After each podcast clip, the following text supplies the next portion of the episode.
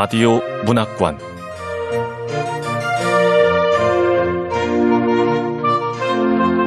한국 단편 문학 특선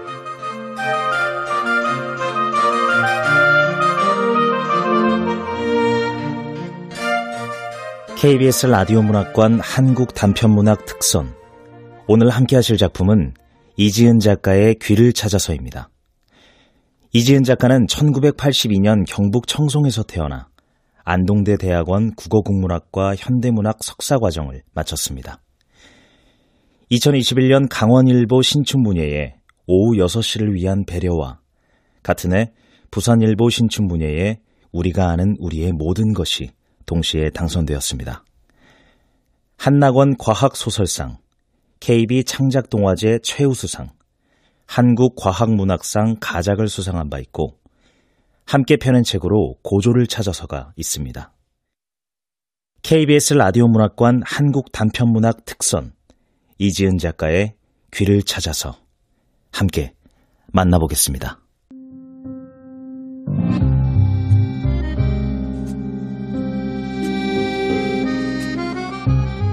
귀를 찾아서 이지은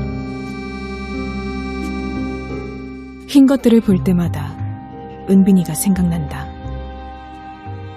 은빈이의 얼굴, 손, 교복긴 모든 면에서 너무 단정해서 의아했던 첫인상 때문에 왕과 거지라는 드라마도 함께 떠오른다. 거지 역을 맡은 배우의 치아 때문에 내내 몰입하지 못한 드라마였다. 얼룩 한 점 없이 하얗게 레미네이트를 한 치아가 빛나서 조금도 연민을 느낄 수 없었던 기억 위로 은빈이의 얼굴이 겹쳐진다.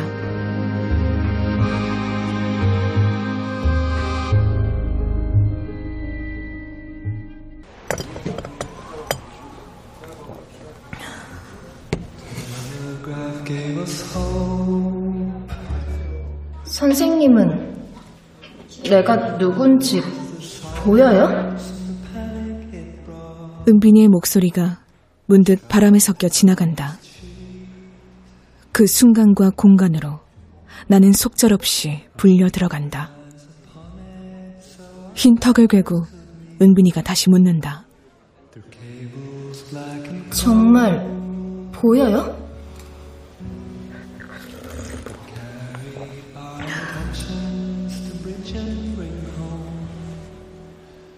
커피숍의 통유리 밖으로 외국인들이 쌀아기 눈을 맞으며 걸어간다. 히읗시의 기차역에서 이곳으로 오는 시내버스를 탄 한국인 승객은 나뿐이었다.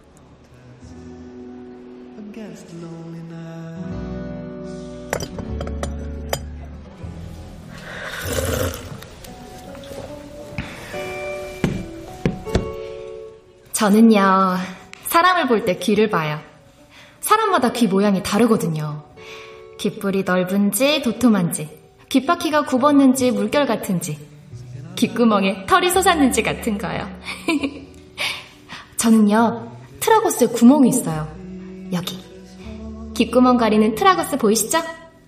자고 있는데 엄마가 바늘로 찔렀거든요. 여기 구멍 보여요, 선생님? 은빈이가 가리킨 곳은 오도독뼈 같기도 하고 이제 막 나기 시작한 전니 같기도 한 부위였다. 살도 뼈도 아닌 것 같았다. 지나가는 외국인 근로자들의 귀는 머리카락이나 모자에 덮여 자세히 보이지 않았다. 하지만 나는 그들의 귀를 유리창이 뚫어지도록 집중해서 바라보았다. 아웃포커싱된 장면의 초점이 문득 배경으로 옮겨가듯이 은빈이가 이방인의 귀 너머로 웃으며 걸어올 것 같아서였다. We drew lines upon it so our loves could meet through cables black and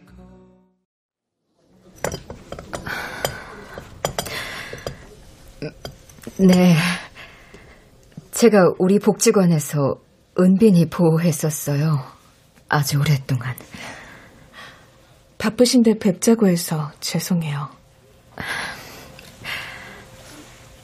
저기 복지사님, 정말 은빈이를 만날 생각이세요? 은빈이를 직접 만나서 돌려줄 게 있거든요. 돌려줄 게 있다, 할 말이 있다 그러면서 은빈이를 만나고 싶어 하는 분들이 여러 분 찾아오셨었죠. 저희 복지관에선 다 돌려보냈고요. 복지사님, 저는 그 애가 아직도 용서가 안 돼요. 아니, 용서라기보다는 그녀는 눈을 감고 입술을 안으로 만 채 잠시 멈췄다. 단지 그랬을 뿐인데 나는 그녀의 내면이 영원히 닫혀버린 것 같다고 느꼈다. 기묘하게도 그 모습에서 가만히 문을 닫던 은빈이가 연상됐다. 누가 등을 막 떠미는 것 같아서요. 그 아이는 자신의 등 뒤에 어떤 문이든 열려 있는 것을 못 견뎠다. 무서워요. 네, 그 말이 더 정확할 것 같네요. 난 그애, 은빈인지 세영인지 하는 그애, 너무 무섭습니다.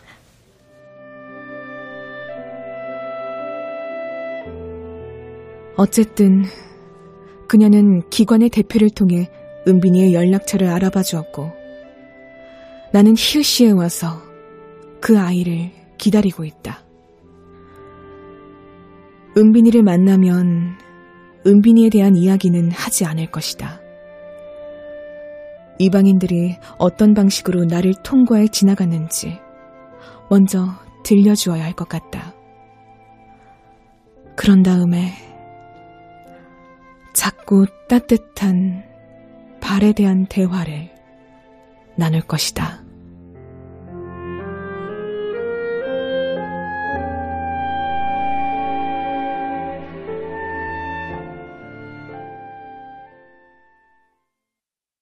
나는 뜨거운 나라를 좋아한다.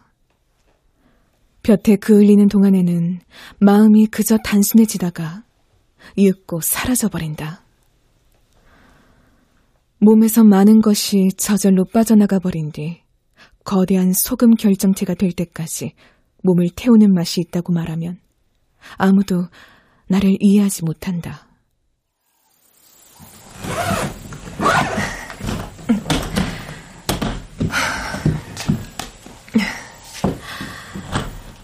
가진 돈으로 몇 달 태국 북쪽에서 남쪽을 향해 내키는 대로 이동해야지. 기온이 점점 달아오르는 방향으로. 근데 내 몸이 왜 이러지? Hello. 치앙마이 게스트하우스에서 사라를 만났다. 발갛게 부푼 뺨 때문에 울고 있는 줄 알았는데 알고 보니 늘 그런 혈색이었다. 지푸라기색 단발머리가 오후에 빛을 받아 반짝였다. 문득 은빈이가 했던 말이 떠올라 사라의 귀를 유심히 바라보긴 했어도 짧은 순간이었다. 야, 드라이 플라워야. Sunday market에서 사왔어. 자, 그리고 캔맥주하고 반타이 보자는 거. 치앙마이에 도착한 날부터 나는 내내 게스트하우스 안에만 머물렀다. 아무런 욕구도 일어나지 않았다. 눈인사를 나누는 타인은 사라밖에 없었다. 언제나 사라가 먼저 다가왔다. 동물원에 가자고 한 것도 사라였다.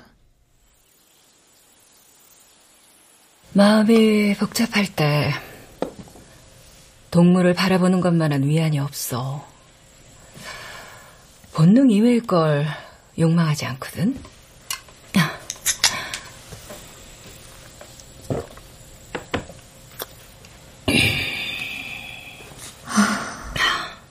동물이 살아가는 방식에서 인간의 삶을 유추하는 것도 우습고,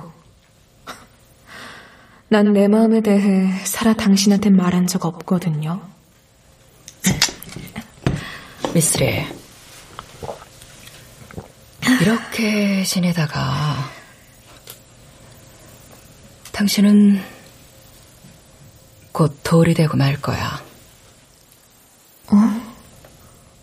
웃음기 일도 없는 표정이다.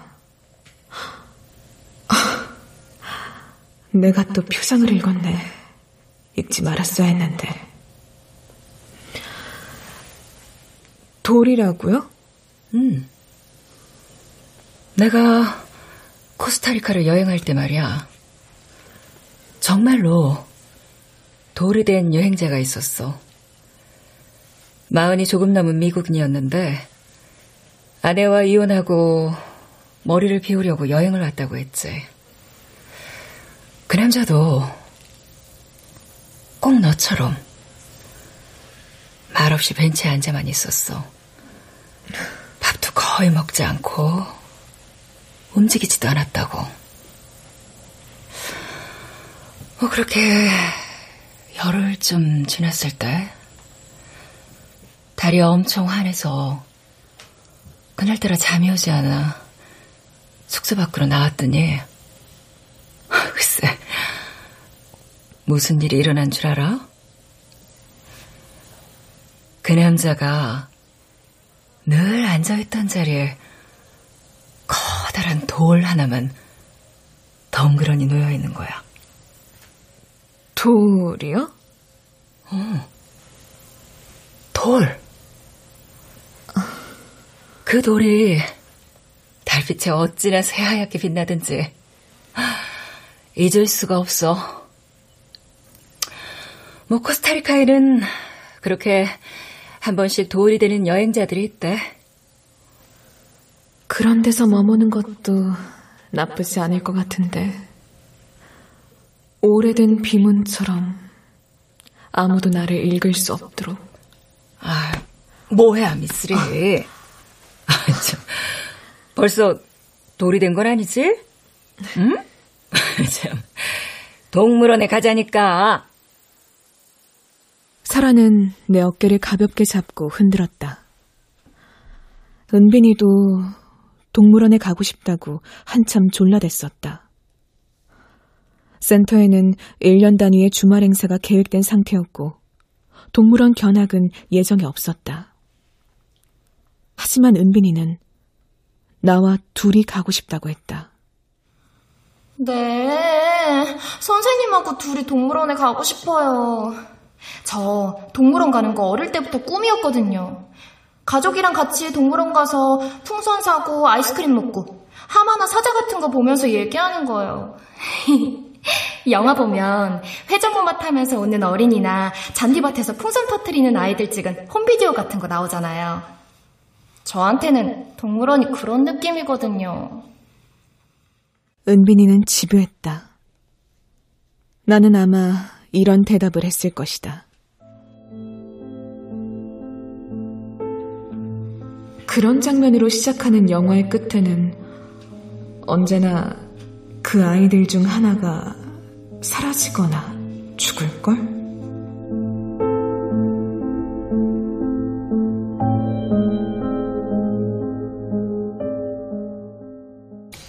음, 우리 애 보여줄까? 사라는 딸과 함께 찍은 사진을 지갑에서 꺼내 보여주었다. 금발머리에 통통한 볼을 가진 여자아이였다. 우리 아이는 더 이상 살아있지 않아. 아이가 죽었다고 말하지 않고 단지 살아있는 상태가 지속되지 않는다는 식으로 얘기하네. 혼자서는 잘 수가 없어. 그래서 여행자들이 함께 먹는 도미토리 숙소만 고르지. 아이를.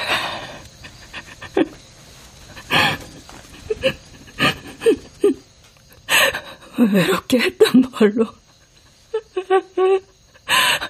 난 더 외로워져야 돼.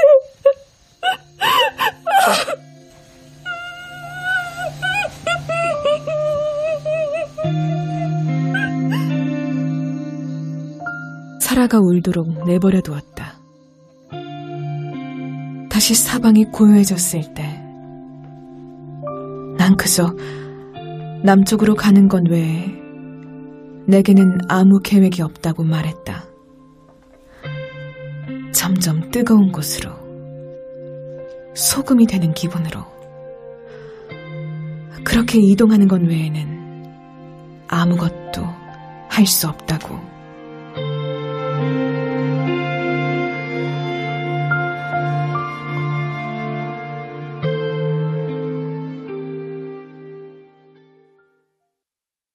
나를 찾아온 기자들은 하나같이 똑같은 질문만 했다. 저 은빈 양의 휴대폰이 꺼진 마지막 지점이 이곳이라는데 아는 것 없으세요? 정말 없으십니까? 아이씨. 하임리의 기술을 써서 기도를 막은 사과 씨앗을 막 올려보내듯 불가항력으로 한마디가 툭 튀어나왔다. 그때 내려앉던 정적과 기자들의 얼굴에 떠오르던 표정을 잊을 수 없다. 물속에 오래 가라앉아 있던 작은 짐승의 사체가 서서히 떠오를 때처럼 그들의 피부 바깥으로 올라오던 확신의 부력. 씨, 모른다고요, 씨. 그만 좀, 씨. 괴롭히세요. 아, 뭐야. 그 정도까지만 뱉어서 다행이라고 생각했다. 내 표정을 내가 볼 수 없을 텐데도 다 보고 있는 기분이 들었다. 나는 욕을 하는 사람들을 안다. 들여다보면 거기 작은 상자가 하나 있는 게 보인다. 판도라의 상자 같은 것이다. 열지 말라는 마음과 열라는 마음이 들여다보는 사람을 다시 들여다보는 구조가. 하지만 그 감각을 모국어로 정리하지 않으려고 애썼다. 적어도 다른 언어 속에서는 욕이 도지지 않았다. 나는 바깥을 향하는 감각들을 모두 끈 채 뇌 속에 작고 검은 방에 놓인 의자 하나에 앉아 외국어로 생각하는 것이다. 이대로 사라져도 괜찮고 사라지지 않아도 별 상관이 없는 정막에 이를 때까지.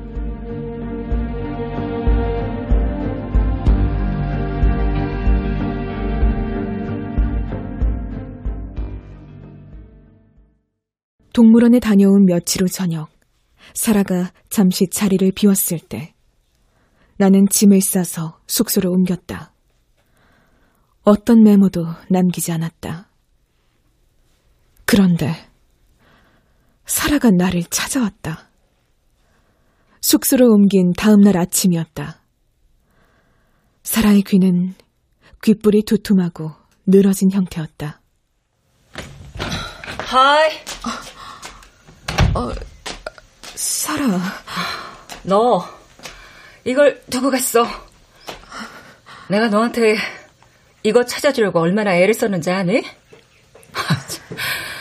너 정말 날 사라가 내게 건넨 것은 다이어리였다. 다이어리의 구석에 세영이라고 써놓은 반듯한 글자가 보인다. 독서 등이 붙어 있는 선반에 올려두었던 것이다. 이전 숙소에 머물면서 몇 장만 넘겨보았다. 그러나 넘겨본 쪽들은 모두 여백뿐이었다. 더 볼 마음이 올라오지 않아 버리듯 두고 온 것인데 사라에게는 나를 찾아올 이유가 되었다. 허락도 없이 나의 미로 속으로 그 다이어리는 은빈이가 실종되던 날 내게 남긴 유일한 것이었다.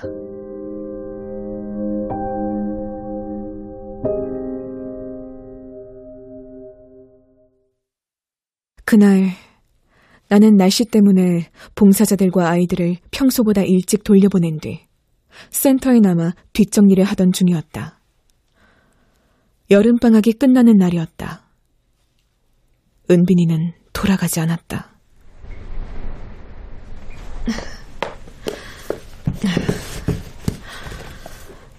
은빈이 아직 안 갔네.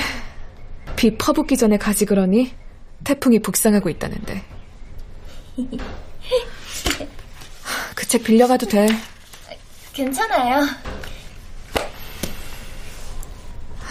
은빈이 쟤는 왜 안 가는 거야? 뭐 할 말이라도 있나? 내가 공립아동센터에 복지사로 온 것은 작년 겨울이었다. 아동 심리학 공부를 미뤄두고 2년만 실전 경험을 쌓을 생각으로 지원한 일이었고 첫 직장이었다. 당시 은빈이는 근처 여고 2학년인 아이였는데 꾸준히 방과 후 멘토링 봉사를 하러 온다고 했다. 옷차림이 단정하고 보약해 맑은 얼굴에 예쁘장했고 아이들이 누나 언니 하며 잘 따랐다. 은빈이가 나보다 아이들을 오래 봐와서 아이들 각각의 성격이나 환경을 더 잘 파악하고 있을 정도였다. 그 해, 명훈이라는 아홉 살 난 아이가 조리실에서 부엌칼을 들고 나와 구피 어항 속을 푹푹 찔러댔을 때, 명훈이를 말린 것도 내가 아니라 은빈이었다. 죽어! 죽어! 명훈아, 명훈아 이러면 안 되지. 이, 이 칼도 나 줄래?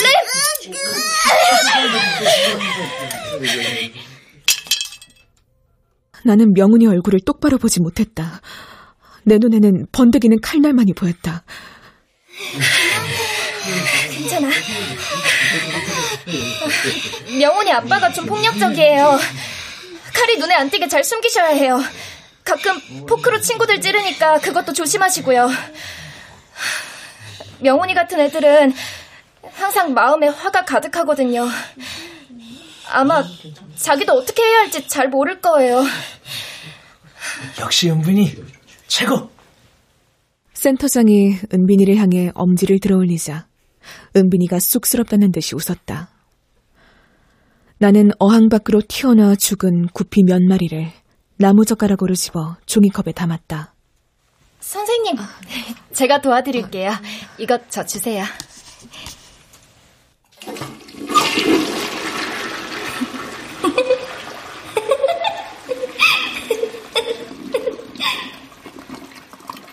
센터장을 비롯해 복지사들은 모두 은빈이를 아꼈다. 은빈이에게는 스토리가 있었다. 은빈이 아니었으면 큰일 날 뻔했어요. 그러게. 저기 이 선생님은 은빈이 시설에 사는 건 아시죠? 네.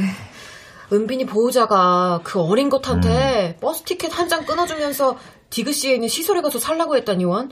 아, 이 선생님도 그 시설이 어떤 애들이 가는지 알죠? 네. 보호자가 저지른 범죄 때문에 가정에서 분리된 청소년들이 주로 머무는 곳으로 알고 있습니다. 네, 그러니까요. 은빈이 부모가 어떤 사람들인지는 뻔하죠, 뭐. 에휴, 근데 은빈이가 시설에 들어온 이후에 은빈이가 알려준 주소나 연락처를 연결해 봤는데 보호자하고 연락이 일절 닿지 않는다네요. 그런데다가 애를 맡겨두고 연락은 뚝 끄는 거죠. 하여튼 부모들 중에도 나쁜 부모들이 너무 많다니까요. 그치.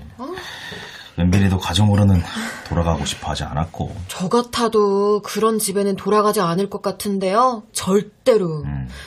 아, 16 나이에 고아라니. 에휴, 그런 악조건 속에서도 좌절하지 않고 명문고등학교에 턱 하네 합격을 하는 거 보면은 정말 대단한 아이예요.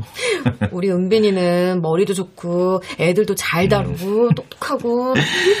우리 아동센터 봉사자 중에도 은빈이만한 봉사자가 없어요. 아, 그럼요. 우리 은빈이는 못하는 게 뭘까요? 시설에서 모범적인 사례가 된 은빈이에게 선생님들의 신뢰와 사랑이 쏟아지는 건 당연했다. 자해와 가출이 반복되는 그곳에서 은빈이는 유독 어른스러웠고 단정하며 총명했다. 불행한 출생. 그럼에도 뛰어난 능력.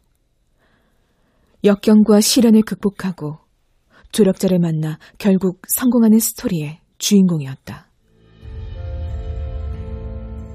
그러나 나는 은빈이와 조심스럽게 거리를 두었다.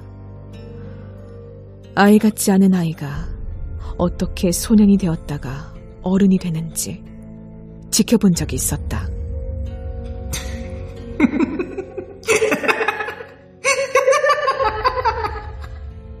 웃을 때 웃는 얼굴의 꺼풀 뒤에 시멘트를 겹겹이 바른 듯 벽이 보이는 사람. 얼굴을 일그러뜨리며 울음을 터뜨리면서도 가만히 바닥을 응시하는 눈빛을 가진 사람. 그는 결국 세상을 떠들썩하게 한 살인범이 되었다. 그는 고시원에서 새 남자를 칼로 찔러 죽였다. 그와 유년을 보낸 친구들은 대개 그 남자애를 평이한 인상으로 기억하려고 애썼다.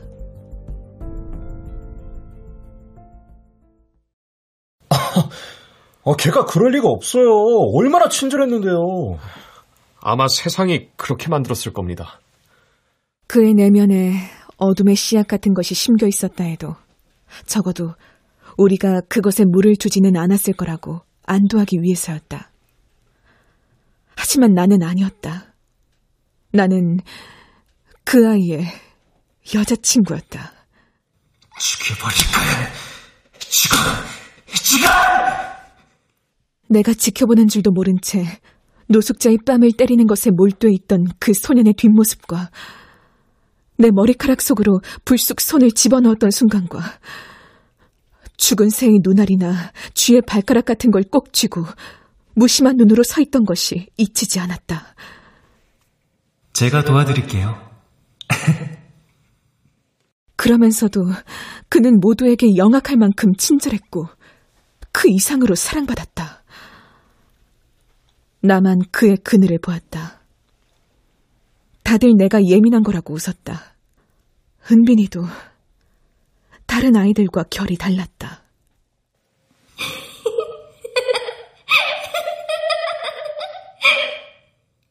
무서운 영화를 보고 난 뒤에도 불이 꺼진 화장실에서 거울을 보며 머리를 빗을 것 같은 태어난 힘이 있었다.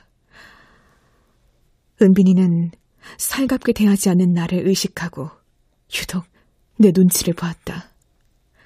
내게 영향을 끼치고 싶어 했다. 선생님, 제가 뭐 하면 될까요? 나는 그게 사랑받고 싶어 하는 마음보다 더 큰 욕구라는 걸 알고 있었다. 그것은 체스를 두는 사람이 가진 한 수 너머를 읽으려는 힘에 가까웠다. 은빈이는 나를 힐끔거리다 눈이 마주치면 덤덤한 듯 웃었지만 눈은 웃지 않았다. 간식 시간이 되면 아이들이 앉는 순서를 공들여 정해준 뒤 내 맞은편 자리에 앉았다. 애들 순서 다 정했으니까 이제 싸울 일 없을 거예요. 내가 땅콩 껍질을 까면 은빈이가 어느새 자신이 까놓은 누런 알맹이들을 접시 위에 조르르 옮겨놓았고 딸기가 집이 내 입가에 흐르기도 전에 티슈를 뽑아서 내밀었다. 나는 그 모든 게 불편해서 견딜 수 없었다. 내게 다가오는 사람들은 모두 나를 조금씩 죽인다고 생각했다.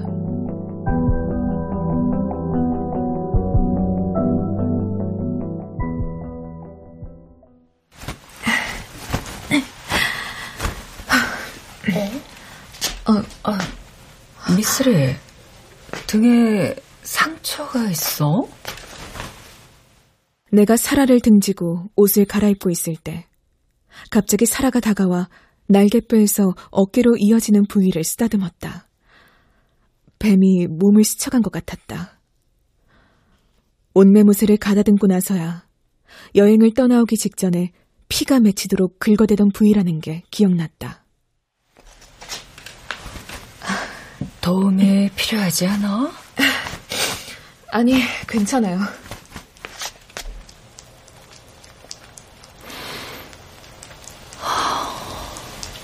비가 와.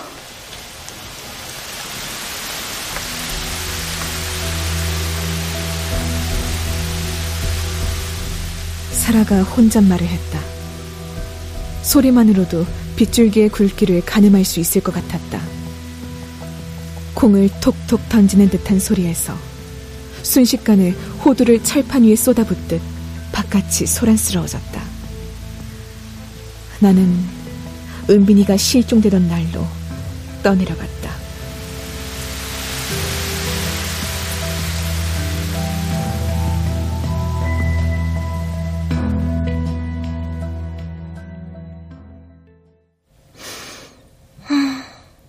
선생님, 비 냄새가 나요.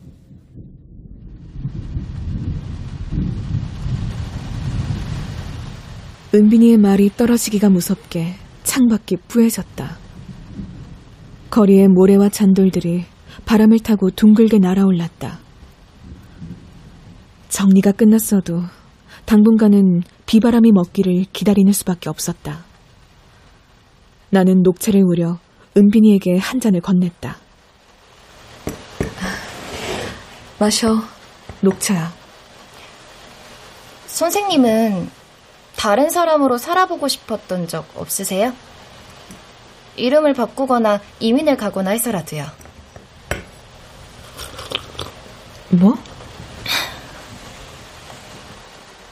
은빈이가 맑은 연도빛의 차를 바라보며 툭 던지듯 말했다. 나는 그 맥락 없는 맥락 속으로 끌려 들어가지 아니라고 버텼다. 그리고 그렇게 버티는 내가 우습게 느껴졌다. 시야의 끄트머리에서 누가 뺨을 갈기듯 번쩍하는 느낌이 들더니 곧 천둥이 울렸다. 네가 뭘 알아? 갑자기 욕이 터질 것 같았다. 목구멍까지 욕이 밀려 올라왔다. 나는 계속 침을 삼켰다. 눈을 감을 순 없었다. 내 속의 검은 방은 눈을 감아야 열수 있었으므로 어서 은빈이를 돌려보내야 했다. 비가 그쳐야 집에 가라고 할 텐데. 한 사람으로 평생을 사는 건 지겹잖아요. 억울하기도 하고. 안 그래요? 글쎄, 새로운 사람으로 살게 되더라도 지리멸렬한 순간은 반드시 오게 될 거야. 누구로 살든 어떻게 살든 말이죠. 그럼 이건 다 의미가 없나? 뭐라고? 아, 얼마 전에요. 조리사 선생님이 바뀌었는데 나무를 제대로 데칠 줄을 모르는 거예요. 간장만 만나고. 절에서 공양보살님으로 계시다 왔다고 해서 저 기대했었거든요. 아, 선생님, 저 요즘 채식해요. 갑작스럽게 채식 얘기를 꺼내는 이유가 채식에 관해 물어주기를 바라는 거지? 말리면 안 돼. 은빈이는 언제나 상대가 문장의 끝을 잡을 수 있도록 만드는 대화법을 알고 있었다. 노련하지만 은근한 강요였다. 하지만 나는 그저 고개를 끄덕이며 말들이 공중으로 풀어지도록 내버려 두었다. 근데 제가 아는 모든 어른들한테 있는데 선생님한테만 없는 게 뭔지 알아요? 모르지?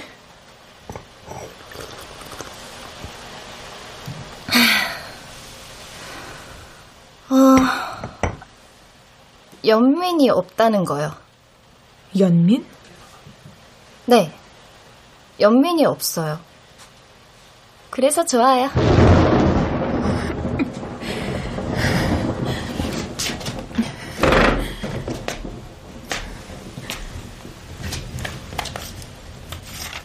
나는 자리에서 일어나 게시판의 사진들을 괜히 정리했다.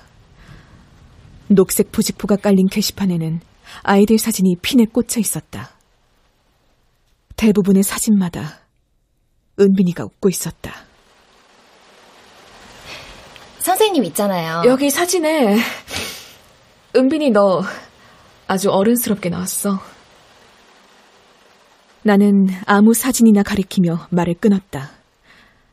짚고 보니 은빈이가 앞치마를 두르고 아이들에게 수제 브라우니 만들기 수업을 해주던 때의 사진이었다.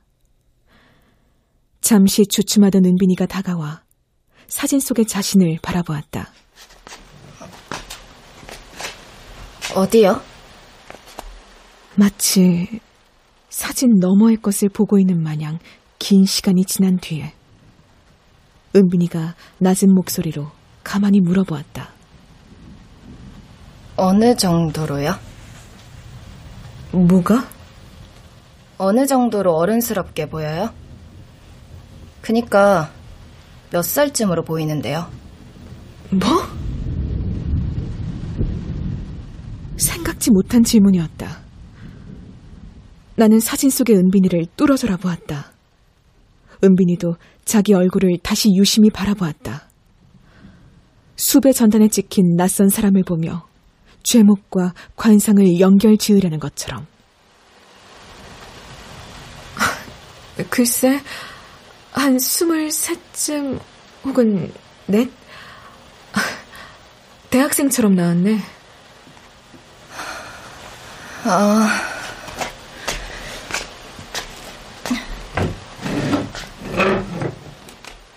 은빈이의 얼굴이 고요한 속도로 굳었다. 은빈인 차를 마시던 자리로 돌아가 앉았다. 식은 녹차를 몇 모금 마시다 말고 찻잔을 내려놓더니 손바닥으로 턱을 괴고 번득 뭔가가 지나간 눈빛으로 말했다. 계속 궁금한 게 있었는데요. 선생님은 내가 누군지 보여요? 나는 그 자리에 가만히 서 있었다. 은빈이는 여전히 턱을 괜채 나를 올려다보았다.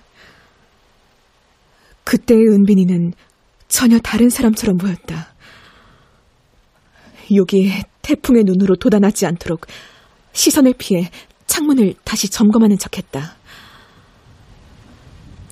창에 손바닥을 대면 바람의 힘이 묵직하게 닿았다. 더 이상 바람 소리라고 부를 것은 없었다. 빗물이 세계를 뒤집을 듯이 쏟아졌다.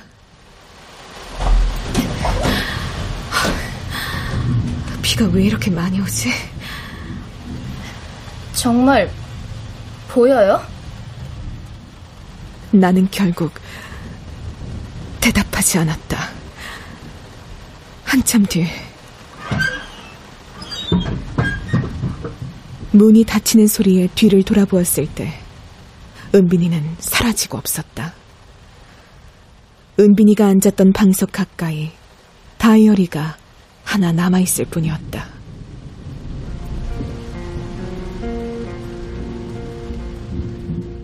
보호기관에서 은빈이의 실종 신고를 한 것은 같은 날 자정이었다.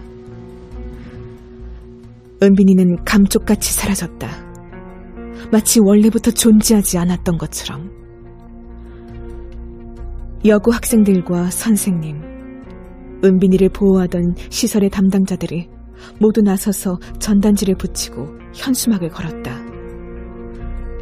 시설 주변에 살던 전과자들이 줄줄이 경찰에 불려가 조사를 받았다. 기자들과 경찰들이 자꾸 나를 찾아왔다. 나는 뒤를 돌아보지 못하는 꿈을 반복해서 꾸었다. 등 뒤에서 은빈이가 비명을 지르는데 나는 몸이 굳어 돌아볼 수 없는 꿈. 창밖으로 나무들이 날아가고 어둠이 무겁게 쏟아져 내리는 꿈.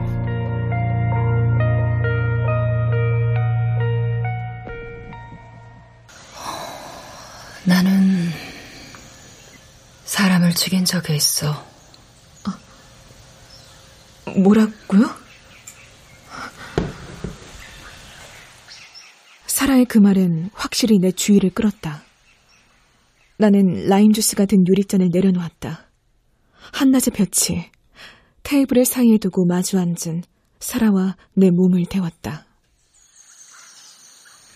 오늘처럼 볕이 좋은 날이었어. 맑고 따뜻한 대낮.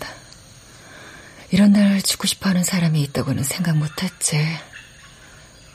뒷산에서였어. 한참 올라갔는데 어디선가 인기척이 나는 거야. 그것도 아주 절박한 인기척에. 옆길로 새서 가보니까 한 사내가 목을 매달고 발버둥 치고 있는 거야. 머리가 검고 몸이 아주 마른 남자였어. 발 아래 술병들 발로 찼는지 조립식 의자가 조금 떨어진 곳에 쓰러진 채였고 어쩔 수 없이 허리를 숙이고 내 등을 갖다 댔지.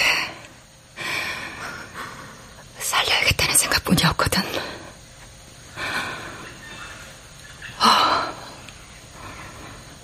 등에 닿은 남자의 발. 참 작고 따뜻하더라.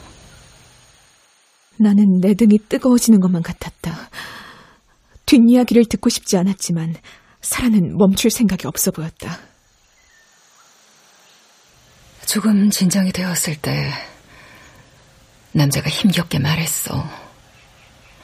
아주 오랜 동안 준비한 죽음이라고 자신의 결심에는 변함이 없으며 숲에서 썩어가는 게 이상적이라고. 남자가 잠시 진정한 건 살고 싶어서가 아니라 힘을 모으기 위해서였어. 남자는 온 힘을 다해 날 밀어냈지. 그렇게 죽었어. 내가 죽인 거야. 이 여자 구원을 바라듯 나를 물끄러미 보고 있네. 난 허리를 숙일 때마다 내 등에 닿던 그 발바닥의 감촉이 떠올라. 미스리, 당신도 이제 그 발을 잊지 못하게 될 거야. 어?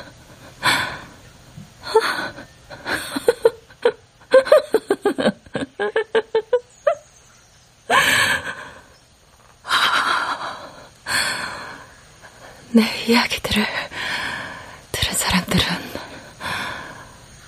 모두 그 발을 나눠 갖게 되거든.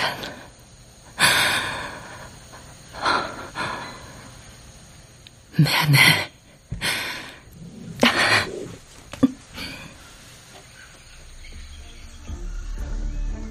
사라가 손바닥을 테이블 위에 문질렀다. 땀이 흥건하게 묻었다. 나는 그 자국이 모두 사라질 때까지 눈을 떼지 못했다. 내가 할 수 있는 말은 겨우 이 말뿐이었다.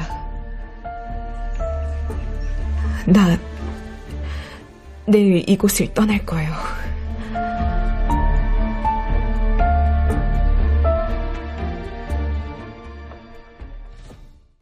은빈이의 소재가 파악된 것은 실종된 날로부터 두 달이 지난 뒤였다. 은빈이는 히읗시에 살고 있던 23살의 여자였다는 것도 그때서야 밝혀졌다. 학대받거나 버림받은 아이도 아니었다. 은빈이의 부모는 공단의 근로자 식당에 식자재를 운반하는 일을 하며 지나칠 만큼 바쁘게 살고 있었고, 딸이 지방 대학에 잘 다니고 있는 줄로만 생각했다. 뉴스를 보고 은빈이의 소재를 경찰에 알려준 사람은 자전거 공장에 다니는 외국인 근로자였다.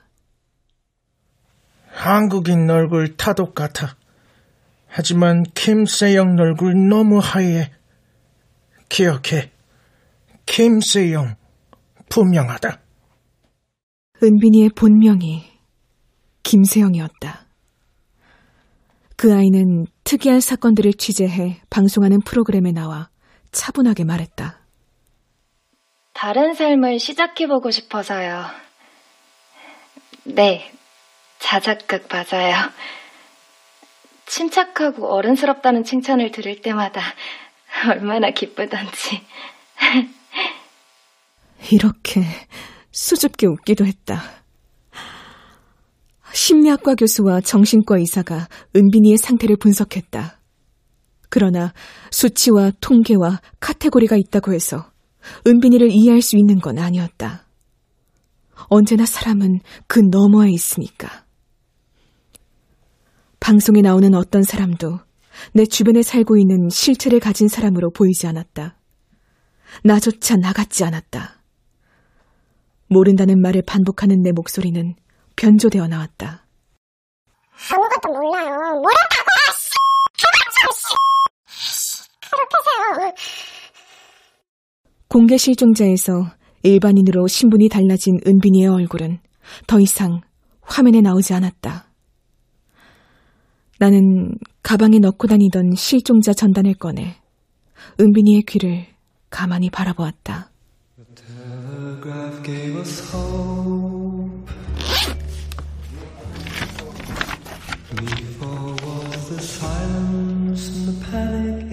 은빈이 실종신고 전단지 만들 때 외모에 어떤 특징이 있냐고 해서 트라거스에 작은 구멍이 뚫려 있다고 했었는데 그 문구는 현수막에도 전단지에도 인쇄되지 않았다. 전단지 속 은빈이의 하얀 귀는 기괴할 정도로 고요해 보였다. 은빈이는 대학 입학을 코앞에 둔 시점에서 호련히 사라진 이유에 대해 대답하지 않았다. 대신 인터뷰 맨 마지막에 갑자기 내 이름을 말했다. 가명 처리가 되었지만 나는 그걸 알아들었다. 다시 만나고 싶은 사람은 이 선생님 뿐입니다. 선생님 꼭 저를 찾아오세요. 저를 찾아오세요.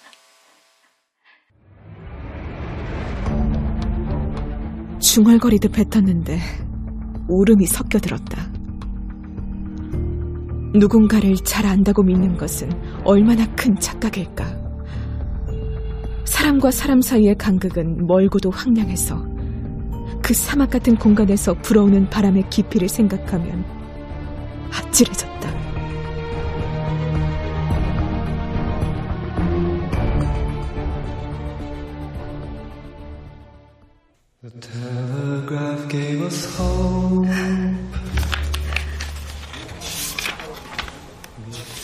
은빈이의 다이어리에는 끝내 아무것도 적혀 있지 않았다.